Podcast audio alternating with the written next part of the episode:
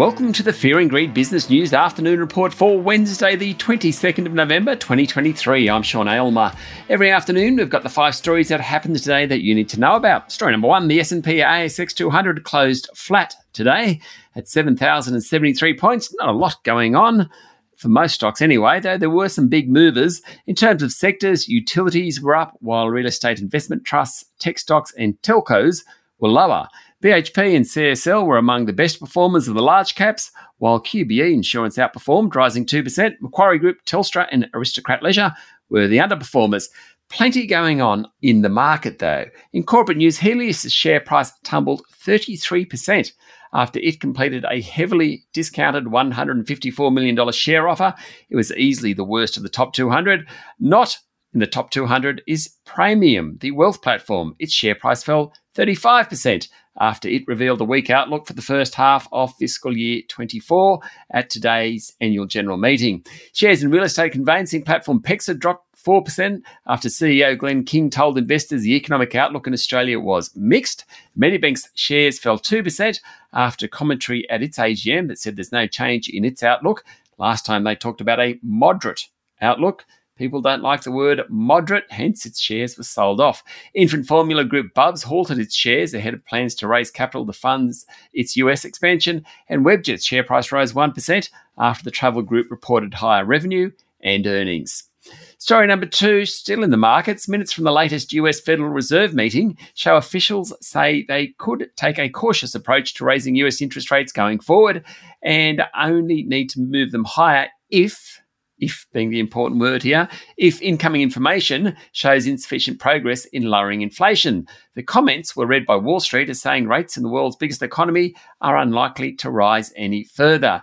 In equities, chipmaker Nvidia released its highly anticipated results overnight. Investors were a bit cool on the September quarter report, notwithstanding it was better than expected, with revenue around 20 billion US dollars for the three months. It was a good result, but investors wanted a great result, and Nvidia's share price fell. Story number three Workplace Relations Minister Tony Burke says he struck a deal with some of the country's biggest resource and energy companies to exempt service contractors from changes to labour hire in the Albanese government's Industrial Relations Bill. The big miners have been very critical of the proposed legislation, and today Burke told the ABC that the deal would exclude service contractors from labour's same pay rules for labour hire that will remove the ability of the Fair Work Commission to determine whether workers hired as service contractors should be covered by the rules. Burke said it will make it clear that if it's labour hire, it's covered. If it's service contractors, it's not. Not sure that I'm clearer on that one. Burke said the government's intention was to ensure that companies signing up to an enterprise agreement, including minimum rates of pay, could not undercut those rates by bringing on labour hire. Story number four the Financial Review has launched its ranking of local universities based on education and research, which are the benchmarks for most unis around the world. The top in the inaugural list this year Bit of a surprise, I'd say. University of Queensland. The ranking evaluates performance under five pillars student satisfaction, research performance, global reputation, career impact, and equity and success. UQ was number one, followed by the University of New South Wales, then the Australian National University, Monash in Melbourne, and the University of Adelaide. Rounding out the top 10, Edith Cowan, Deakin, the University of Melbourne, the University of Technology Sydney, and the University of Wollongong. The perennial at the top of these rankings is Sydney University. In this list, it came in 15th. And story number five Israel's cabinet has approved a temporary ceasefire with the Hamas militant group, which should bring the first halt in fighting in six weeks in return for the release of dozens of hostages. The deal is for a four day ceasefire, and Hamas will free at least 50 of the roughly 240 hostages it's holding. The first hostages to be released are women and children.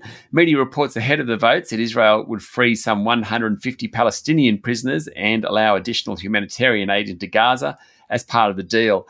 A statement from Prime Minister Benjamin Netanyahu's office said the truce would be extended an extra day for every additional 10 hostages released by Hamas.